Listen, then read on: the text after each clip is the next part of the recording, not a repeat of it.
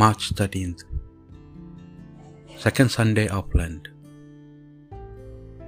A reading from the book of Genesis. Taking Abraham outside, the Lord said, Look up to heaven and count the stars if you can. Such will be your descendants. He told him.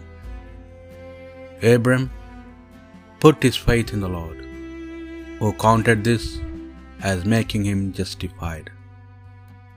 I am the Lord, he said to him, who brought you out of Ur of the Chaldeans to make your heir to this land. My Lord, Abram replied, How am I to know what I shall inherit it?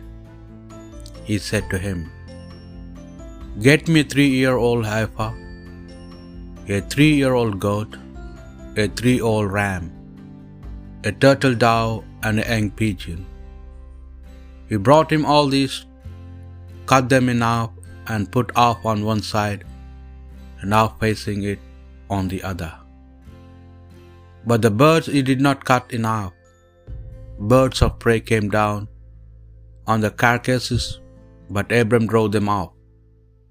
Now, as the sun was setting, Abram fell into a deep sleep, and terror seized him. When the sun had set and darkness had fallen, there appeared a smoking furnace and a firebrand that went between the halves. That day the Lord made a covenant with Abram in these terms To your descendants I give this land, from the Wadi of Egypt to great river. The word of the Lord. The Lord is my light and my help. The Lord is my light and my help. Whom shall I fear? The Lord is the stronghold of my life. Before whom shall I shrink? The Lord is my light and my help.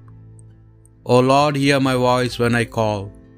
Have mercy and answer of you, O my heart has spoken. Seek his face. It is your face, O Lord, that I seek. Hide not your face. Dismiss not your servant in anger. You have been my help. I am sure I, see, I, I shall see the Lord's goodness in the land of living. Hope in him, hold firm and take heart. Hope in the Lord. The Lord is my light and my help. St. Paul letter to Philippians. My brothers, be united in following my rule of life. Take as your models everybody who is already doing this and study them as you used to study us. I have told you often, and I repeat it today with tears. There are many who are behaving as enemies of the cross of Christ. They are destined to be lost. They make foods into their God, and they, and they are proudest of something they ought to think shameful. The things they think important are earthly things.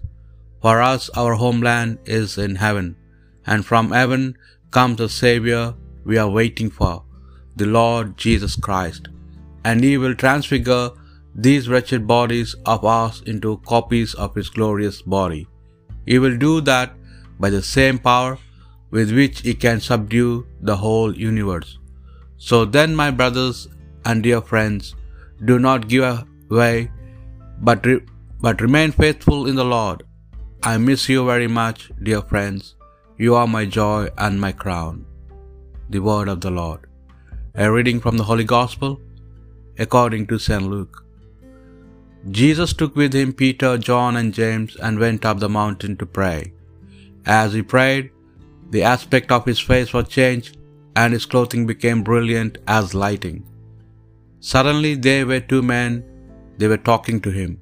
They are Moses and Elijah, appearing in glory, and they were speaking of his passing, which he was to accomplish in Jerusalem. Peter and his companions were heavy with sleep, but they kept awake and saw his glory, and the two men standing with him. As they were leaving him, Peter said to Jesus, Master, it is wonderful for us to be here. So let us make three tents one for you, one for Moses, and one for Elijah. He did not know what he was saying.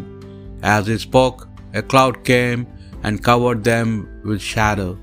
And when they went into the cloud, the disciples were afraid. And a voice came from the cloud saying, This is my son, the chosen one. Listen to him. And after the voice had spoken, Jesus was found alone. The disciples kept silence and at the time told no one what they had seen. The Gospel of the Lord.